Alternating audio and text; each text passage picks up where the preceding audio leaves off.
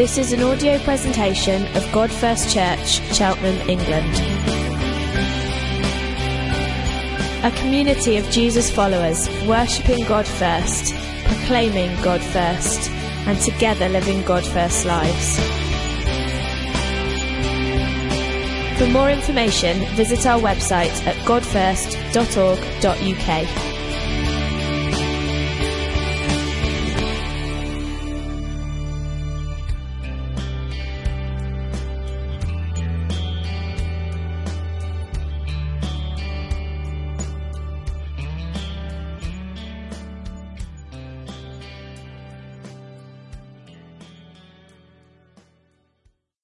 Yeah, I just want to add to what Mark said. It was, it feels like missionally trying to reach out to people. To, it's slow progress when you're winning trust. But when you've got guys who are probably, I don't know whether they're practicing Muslims, Asian background, um, they weren't drinking last night, so, who, who say there's just, there's something about you, I believe that's what is a great testimony of, of, of what we're about. I feel what those guys are expressing is, is, is what we are, that they, see something of who we are. They see something of our, our life and our integrity and, and I love you guys for that. So this is David and Goliath. It's possibly the most famous Bible story.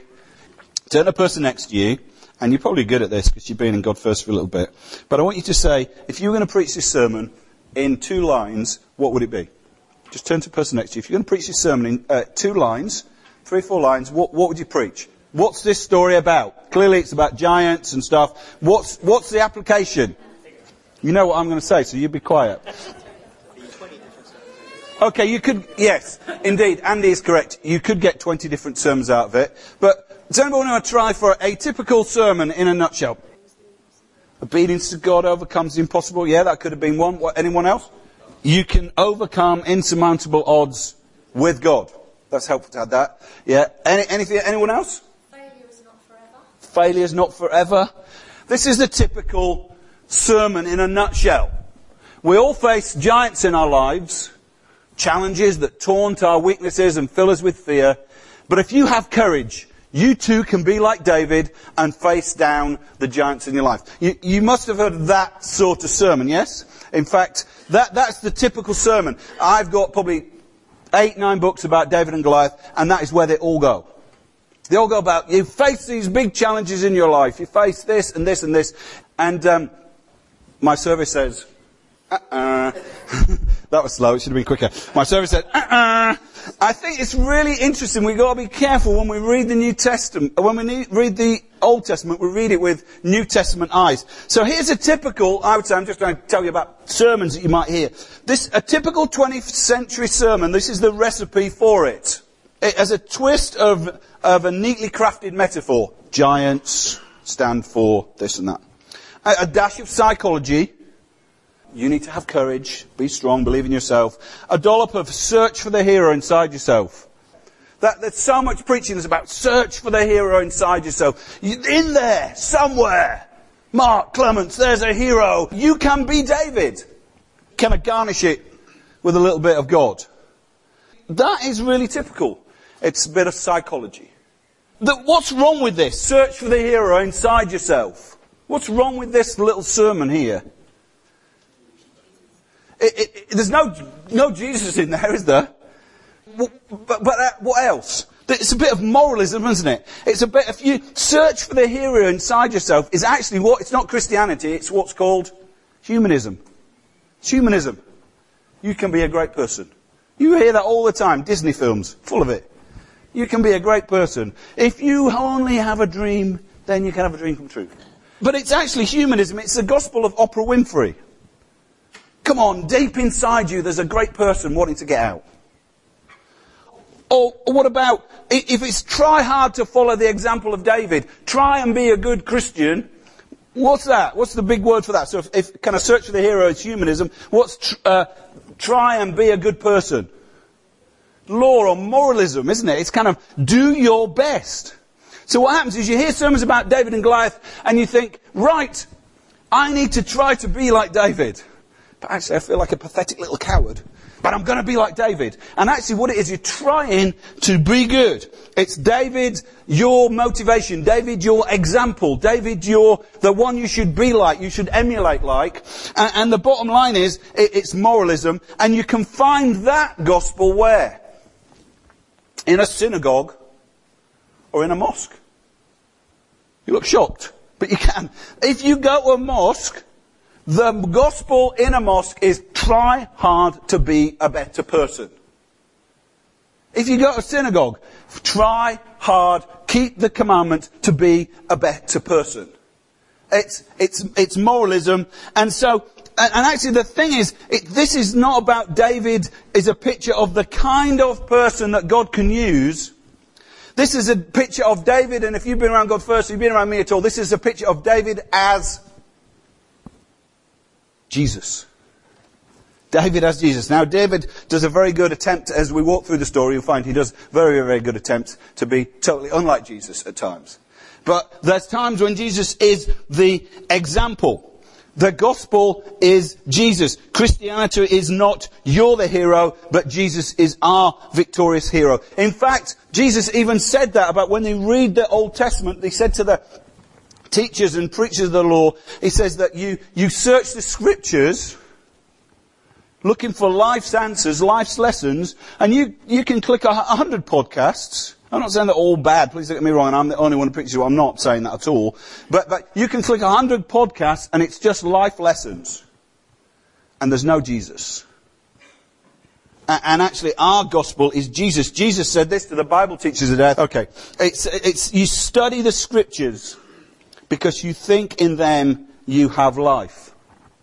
But these are the scriptures that tell about me. And you refuse to come to me life. That, that in the Old Testament, Jesus is still the main story, but he's the story hidden. He's the story on every page, hidden. And, and in the New Testament is the Jesus, the story revealed. So the main story is, eh, when you look at an Old Testament passage, is always, is Jesus here? And the subplot is, are we there? So actually, the, the, this morning, it's not about, this is not about you, particularly.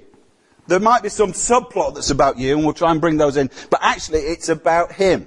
Okay? Father, we just pray as we look at this passage that we won't be left thinking, well, I'm not a very good hero. Or won't be thinking, man, I face these massive giants and it just seems insurmountable and if I cross my fingers and whistle a happy tune, uh, I might become all that I'm called to be. No, Lord Jesus, we totally admit our desperate need of you. We totally admit that we are in need of a hero. We're in need of a saviour. We're like the Israelites who have no confidence but fear running away from Goliath. And Lord Jesus, I thank you that you have come to be our great victorious hero. And I pray, Lord Jesus, that you would empower us as you empower these Israelites through what David does, did uh, this morning. Amen. Okay, so let's read. I'm gonna, I've edited down, but we're in 1 Samuel 17. Uh, it's very long, and so they, they should be, it should come up here. The, uh, the Philistines have been battered by, um, by Jonathan and his armor bearer and by Saul, and then they kind of come back and, um, and fight back. The problem is Saul never wiped them out like he should have done. Uh, and God was pretty unhappy about that. But the Philistines gather again. It says the Philistines mustered their army for battle, and they faced each other opposite in opposite hills in the wilderness with a valley in between. It's interesting. We sang about a valley, didn't we? And we might come back to that. Uh, between them, then Goliath, the Philistine champion from Gath, which is now present in Gaza Strip. Uh, came out of the Philistine ranks to face the forces of Israel. He was over nine feet tall. He wore a bronze helmet and his bronze coat of mail weighed 125 pounds. And he wore bronze leg armor and carried a bronze javelin on his shoulder. The shaft of his spear was as heavy and thick as a weaver's beam, tipped with an iron spearhead that weighed 15 pounds. It's like seven bags of sugar. Yeah, so heavy. Uh, and his armor bearer walked in front of him carrying a shield.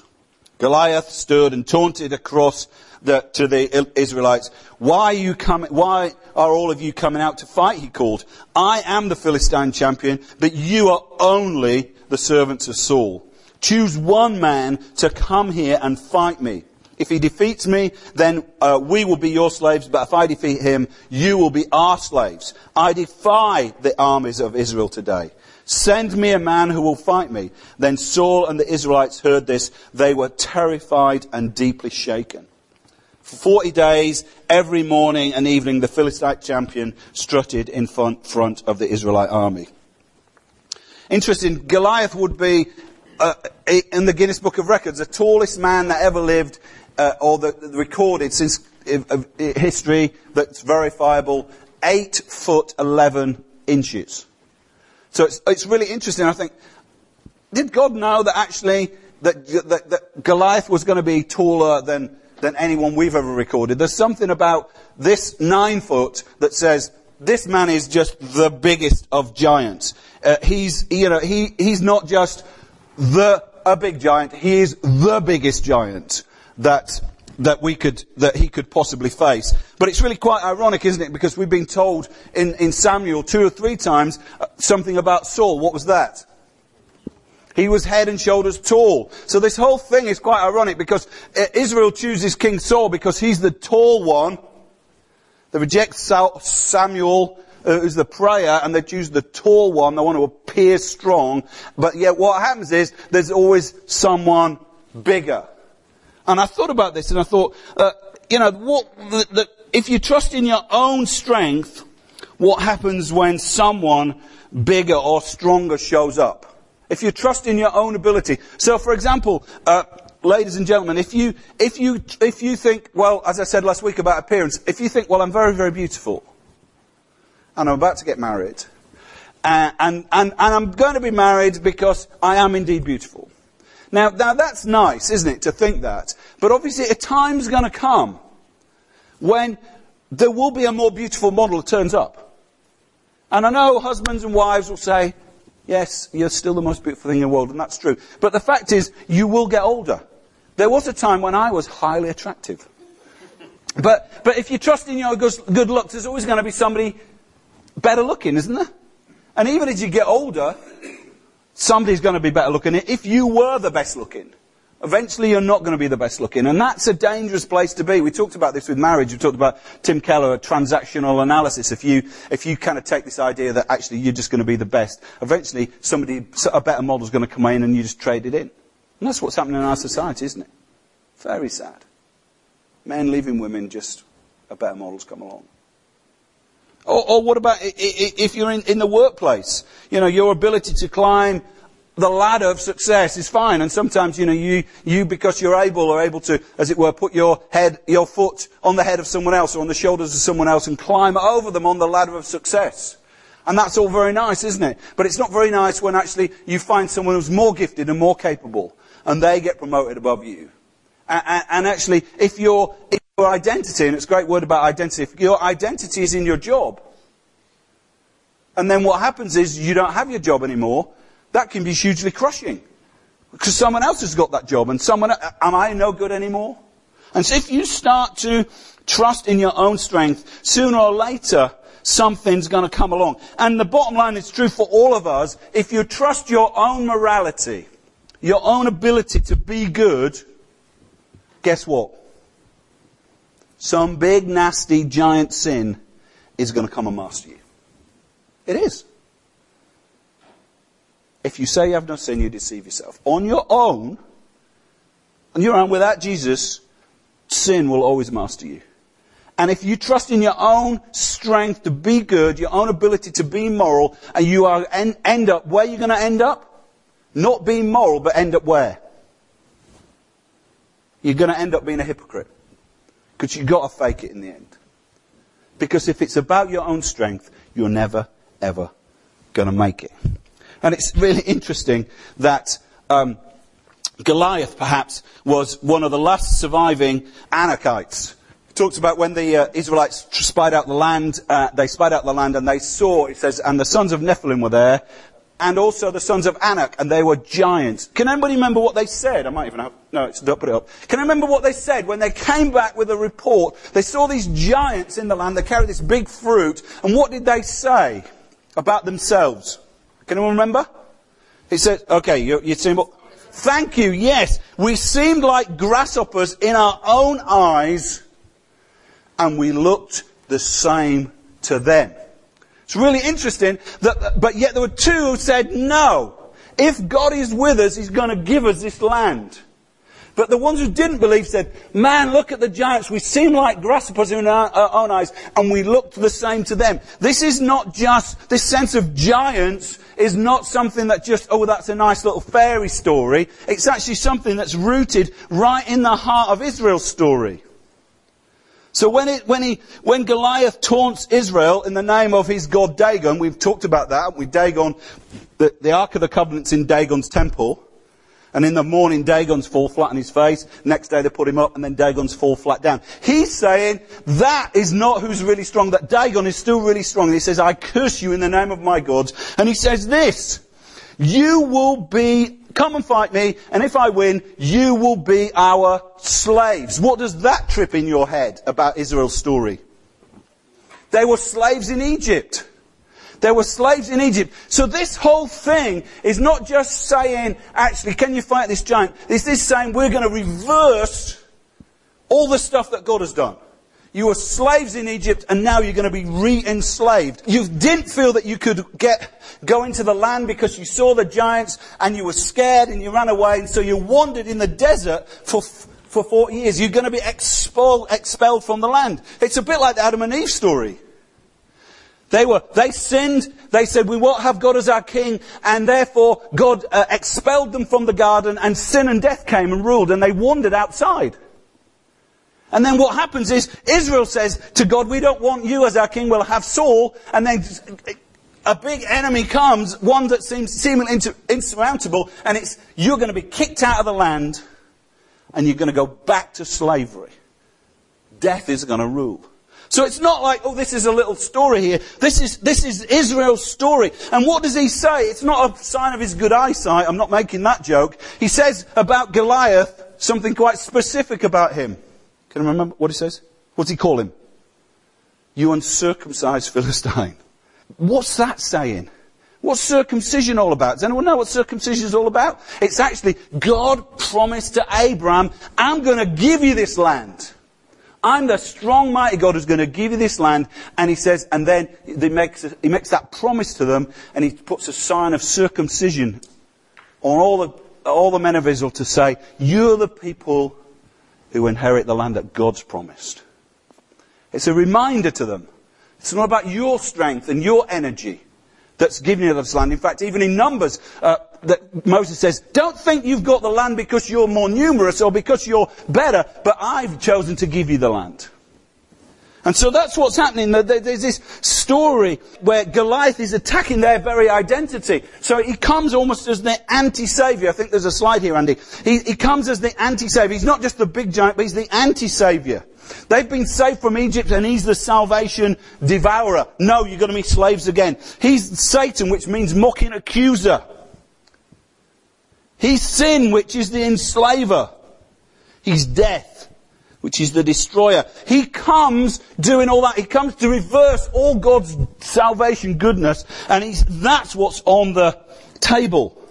Here is Satan, sin, and death, uh, this insurmountable energy that nobody seems to be able to triumph uh, over them. It's like this shadow comes over them and they fear and run away in the face of what God has said they believe Goliath. 40 days he's coming out, taunting them, mocking them. 40 days. 40 days is, in the Bible is for?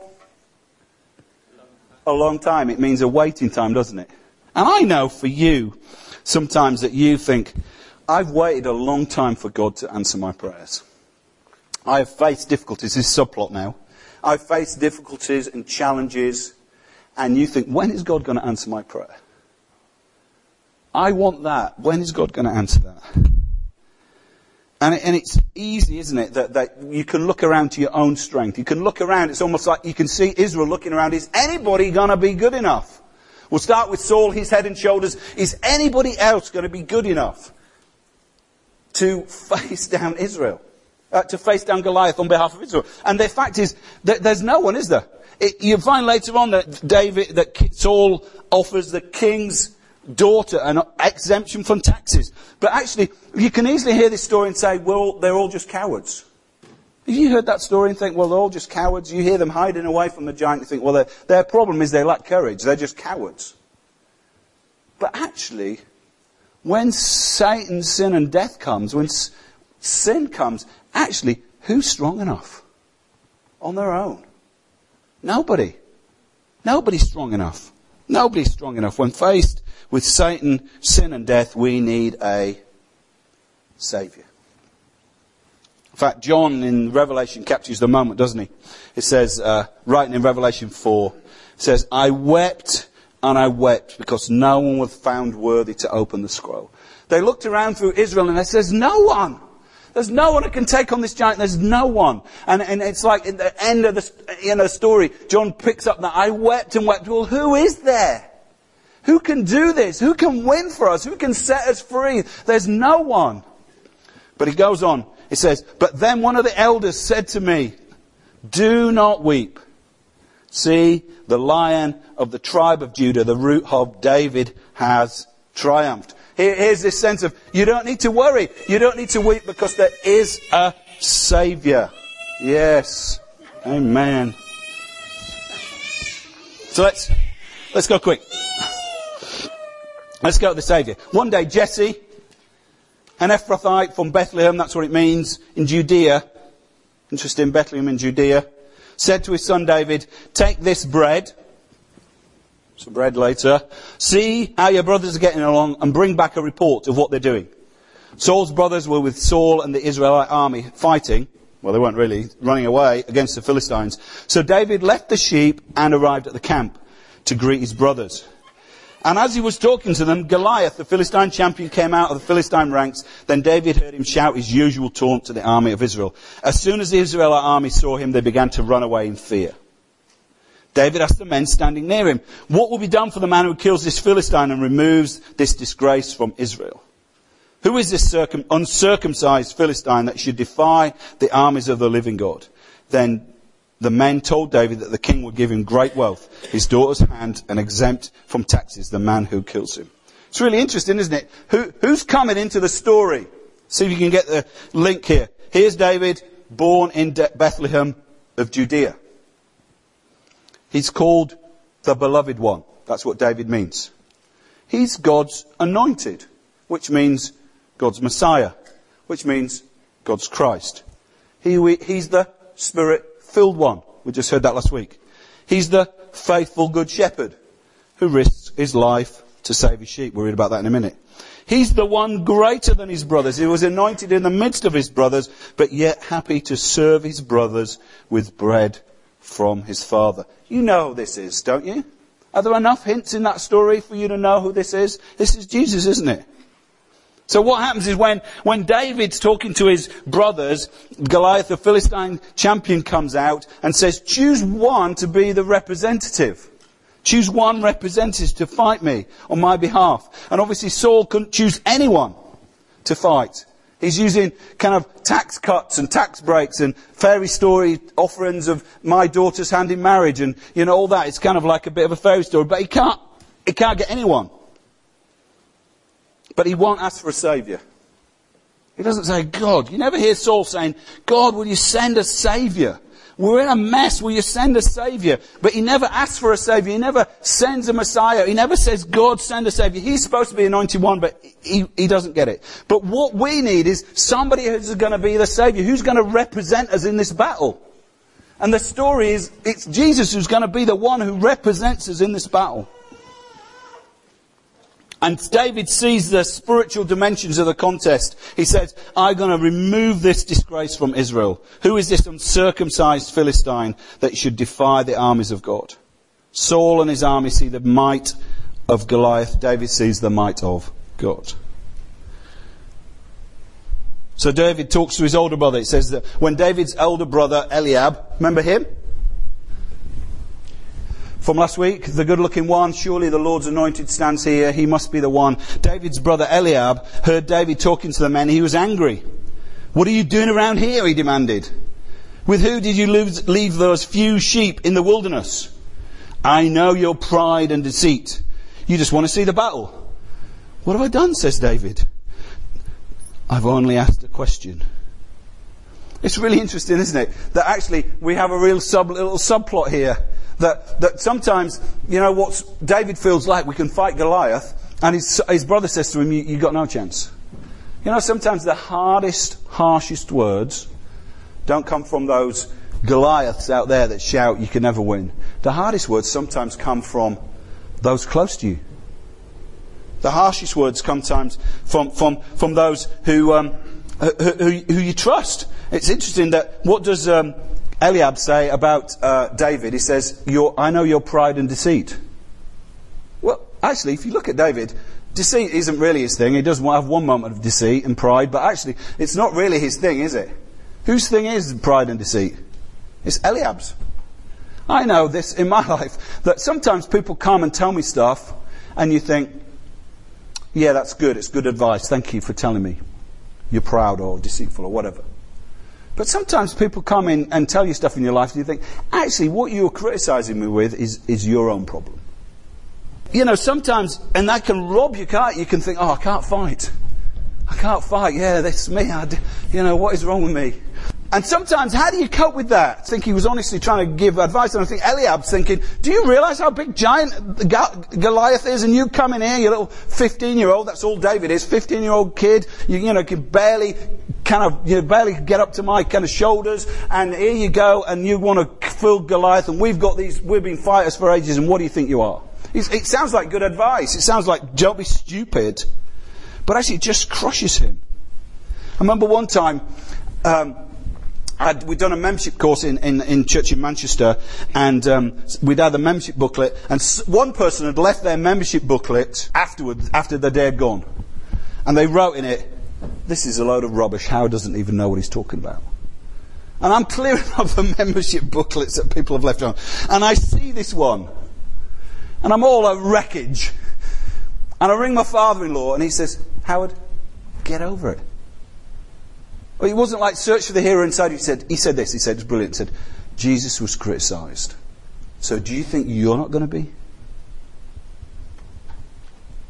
People said hard stuff to Jesus. You think you're not going to be?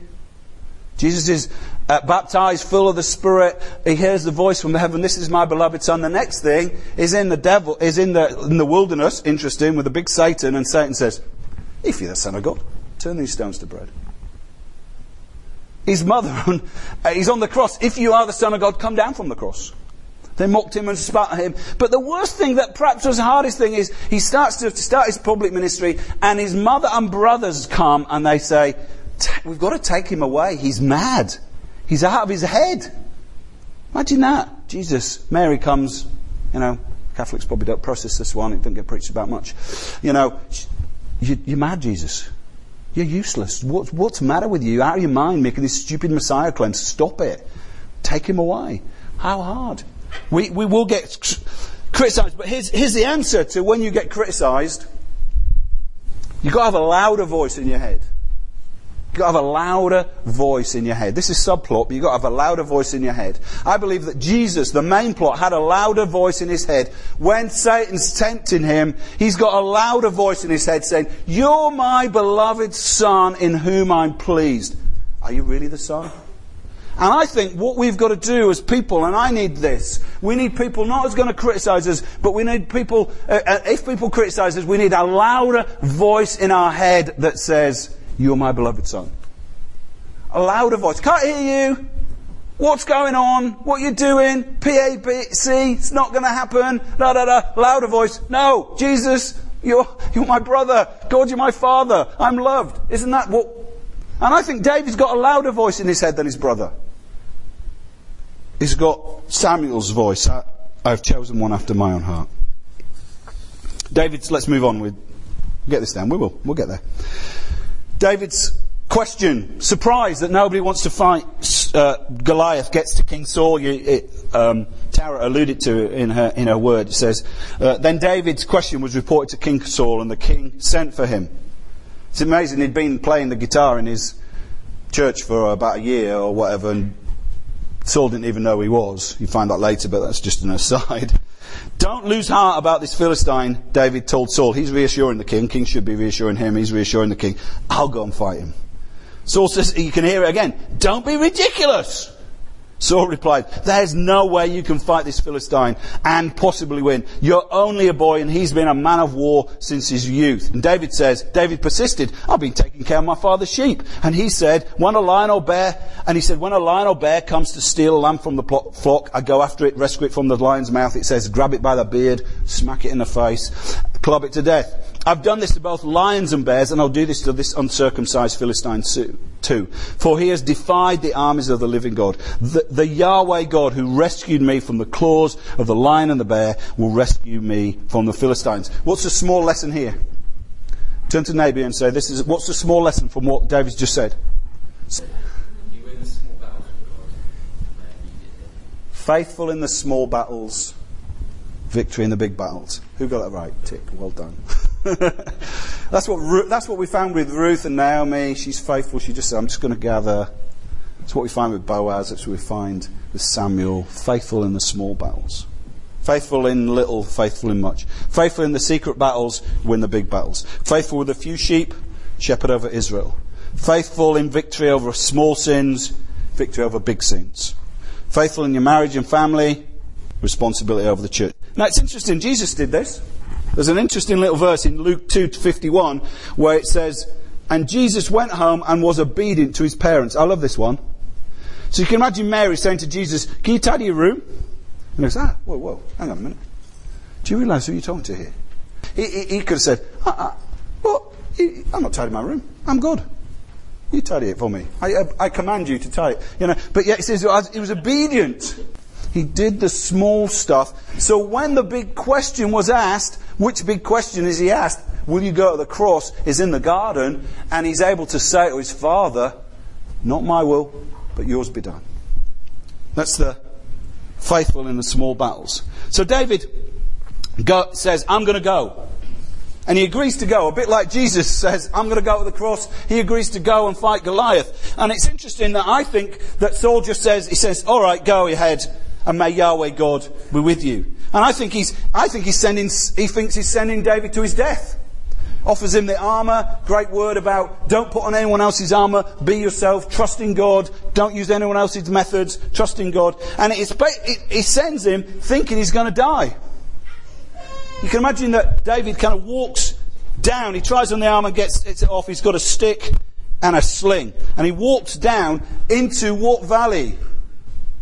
The valley of shadow of death. He could have died. He could have died. It's not like, oh, it's all certain. He wasn't going to die. He, he, he takes his trust in God in his hands and walks into the valley of the shadow of death. what does he say in that psalm? Even though I walk through the valley of the shadow of death, you are with me. Your rod and staff come from me. What's he got in his hands? He's just got a rod in his hand. He's just got a stick in his hand. It's going, it goes out. Saul still thinks the battle's about one man's strength, about another. But David's hopes, Israel's hopes, hang on a 15 year old boy with a small wooden staff and sling. What did Saul say? He said, Don't be ridiculous, there's no way you can win. Actually, what we find is that, that that Jesus' way of winning is, is always the one that seems ridiculous. And we'll see that in a minute. David picked up five stones from a stream and put them in his shepherd's bag. And then, armed only with his shepherd's staff and sling, he started across the valley of the shadow of death, put that in there, to fight the Philistine. Goliath walked out towards David with his shield bearer ahead of him, and sneering in contempt he, at this mere boy, Am I a dog, he roared at David, that you come to me with a stick? He cursed David in the name of his gods, Come here and I'm going to give your flesh to the birds of the air and the wild animals. Goliath yelled at him. He comes with a stick. It, there might even be a little hint there, Andy, if you put it up. Comes with a stick. Yeah? It's a little hint, maybe. It's a little stick. What a stupid stick! Now, what I'm going to do, Jesus says to, Jesus says to Peter, I'm, I'm going to go and be crucified. And Peter says, no, don't be so stupid. It's foolish. You'll ne- don't be ridiculous. That can never win. That's a stupid idea, a stupid stick. No, we're not going there. That's never going to work. But, but Paul says this, doesn't he? He says, for the message of the cross, I'm going to go and give my life. It's foolishness to those who are slowly dying, but to those who have been saved, it's the power of God. For the foolish, for the foolishness of God is wiser than human wisdom, and the weakness of God is stronger than human strength. This story is full of people who laugh at God's foolish chosen Saviour and his foolish weapons. But actually, we need to kneel and say, Jesus, it's you. We love your method. Let's read get to the story and then land this down. David replied to the Philistines, You come to me with a sword and a spear, and I come to you in the name of Yahweh God, the living God of the armies of Israel who you defied. Today, Yahweh God will conquer you. Interesting, it's not David who's going to do the conquering. Yahweh God will conquer you, and I will kill you and cut off your head. And then I'll give your bo- dead body, he says the same as, as, as Goliath said to him, to the birds of the air and the wild animals. And the whole world will know that there's a God in Israel. This, this victory, this battle is so that the whole world knows that God is God. And everyone assembled here. That's the, assembled is another word for church. It's almost the same word. Everyone churched here will know that Yahweh rescues his people, not by a sword and a spear. The battle belongs to Yahweh God, and he will give victory he gave victory of it, in it to his people. As Goliath walked closer to attack, David's mad, isn't he? He ran quickly to meet him, reaching into his shepherd's bag and taking out a stone. He hurled it with his sling and hit Goliath, uh, the Philistine, in the forehead. The stone sank in and Goliath stumbled to his face and fell on the ground. So David triumphed over Goliath, over the Philistine with a sling and a, a stone, for he had no sword. Then David ran over, pulled Goliath's sword, cut, put it from his sheath. He cut his head off. The blood spurted all. Oh no, don't say that. And he used it to kill him and cut off his head. Let's just land this down. So let's. So let, this is Jesus winning the battle for us against sin and death. I've got some. Here is Jesus's. Here is Jesus, God Himself, who took on flesh to be our brother. He's one of us. He's an Israelite. He's one of us. Born in Bethlehem in Judea. Here's the beloved one, we said that, of his father. Here's God's anointed one, God's Messiah, God's Christ. Here's the spirit filled one, but it doesn't stop there. Here is God's true king, defiant against Satan, sin, and death. Here is Jesus set his face, striding forward towards the cross. It's like David runs across the valley. Jesus said, I'm going to the cross. Here is Jesus who we've mocked and ridiculed and taunted. Here's David mocked and ridiculed. Here's Israel mocked and ridiculed. Here's David mocked by his brothers. Here's Israel uh, mocked by Goliath. Here is Jesus whose weakness, whose cross is greater than man's strength. Here is Jesus, our champion, our representative, who fight Satan, sin, and death on our behalf. Here is Jesus, whose name means Yahweh saves, rescuing his people, not by a sword or a spear, but by his own death on our behalf. Here's the second Adam, come to the fight to cut off and crush the head of the serpent. Here is Jesus conquering, resurrected, living God, declaring that he's the Lord of the whole world. Here is Jesus declaring to his assembled church that the battle is his, not ours. This is Jesus. He's come. He comes into the, into our situation. And actually, how do we need to win in life? How do we need to, to see victory in life? How do we see, need to see our giants come down? We need to, we don't need to do it ourselves. We need to admit that we are pathetic, that we're scared like, we're scared like Israel, that we've got nothing to offer, that we've got, we need, desperately need a savior, that we need someone to change us, that we need someone to set us free and, and, and Jesus comes to do all that. He comes and takes the mocking, doesn't he? And the whipping and the scourging. And he takes the, the ridicule and he takes people saying it's foolishness. And he takes people saying it's weak and it can never happen. And he takes people saying he'll never win. But yet he conquers the world, he conquers so the whole world will know that he's the mighty king. He conquers so the church will know that the battle is not ours, but his. And I think you might think, oh, I know this. But actually, we've got to live this. We've got to live this. This is the true story. If you feel difficulties and challenges in your life, the answer is not for you to try to be David. The answer is for you to say, I'm hidden in Christ. He's my David. He's my great victor. He's the one that does it. He's the one that wins the victories. As a church, guys, we, uh, we can look around and look at our resources and say we're weak and pathetic and we can't do enough. What's the matter? But actually we've got to hide ourselves in Him. He's the one who wins the victory. And we've totally got to believe this. It's a challenge of belief. Do we believe that He's going to win the victories? Do we believe that He's a great King? Or is it just a preacher blowing smoke? It totally matters in your day to day life. When the Philistines, it says, saw their champion was dead, they turned and ran. Sin and death's defeated. Sin and death. Sin and death's defeated. It changes the whole story. The end of the story changes the whole story. Then the men of Israel and Judah gave a great shout of triumph and rushed after the Philistines. This is when our victory comes, isn't it? David's victory turns defeated people into conquerors. We're not called to be heroes who think God's impressed with our appearance. We're not called to be heroes to try and earn our victories and scheme our way to victory. We're not called to be heroes to resist Him by our own willpower. We're not called to be heroes to achieve great things and defeat giants on our own. We're called to be, let Jesus win the victory and then we rise up and say we can do it. If you're in Christ, Giants of Satan's accusation have no power over you. You're useless. You're a failure. You're messed up again. You're never going to amount to You're never going to amount to anything. You're never going to break this sin. This habitual sin you're never going to be free of. You're never going to be different. Accusation, accusation, accusation. What does the Bible say? There's no condemnation for those in Christ. He wins our victory. Well, no, it's really true. So when the mocking voices come, you say, I'm not listening. He's won the victory. His noise, the noise of his great victory is drowning out all the, the, the whispering lies of defeat. Sin has no power over us. You know, you could never beat Goliath on your own. But with Jesus, you should never lose. That's what it says. It says you shouldn't sin. It should be, a, we can, every Goliath of sin we can take down because Jesus has won the victory. Every Goliath of sin. It's not like I can't do it. I, I, I, spoke to somebody some, some weeks back and they said to me, oh, uh, God promises I, I, I wouldn't be tempted beyond I could bear, but God did tempt me beyond I could bear. And I said, that's just not true. You can win against every sin, every thought, every weakness. You can win. Sin no longer has power over you. Don't let sin come back and take you back to Egypt. Don't let sin come back and enslave you. And the last thing is, in Christ, death has no hold over us.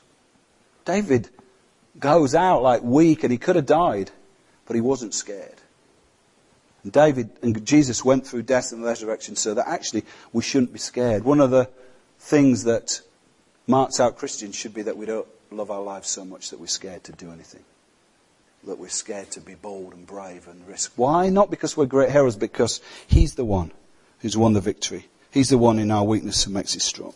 So what happens at the end is, is it says the church of God rose up with a great shout and pursued their enemies.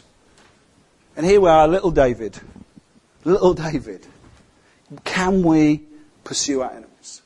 Or are we going to be defined by these giants and hide away, cower away and say, he's got no hope and he can never win. We can never beat these battles. Jesus has won the battle for us. We're going to break bread and celebrate this battle. It says about David, doesn't it? He came to bring bread to his brothers. And Jesus, on the night he's betrayed, he's with his brothers, isn't he? And he takes the bread and breaks it. That Passover meal that remembers when they came out of slavery, where God gave them the land and promised them the land. He takes that, takes the bread and breaks it and says, This is my body broken for you comes to feed his brothers. Takes the cup and says, This is my blood shed for you. This is the blood of the new covenant. This is the blood of the promise of victory. This is the blood of that says, actually, no weapon formed against you can stand anymore. No mocking giant can take you down anymore. No sin can master you anymore. No despair can overcome you anymore. No criticism can harm you anymore. Because we're promised with a new circumcised ones. We've got the mark of, our, of Jesus as we take this in, in our body. Lord Jesus, we just pray, Lord, as we stand behind you the great David, the conquering king, the one who died and burst out of the grave, the one who leads sin and death and Satan captive, drags them behind you in, in your triumphant victory. And Lord, I thank you that we are in that victory train, that we are victors with you. We're the ones who rule in life, the ones who should have no fear, bold and fearless, not holding our lives too high, not worrying too much about our own schemes, not trying to plan it out ourselves, but saying, Jesus, you're the mighty King.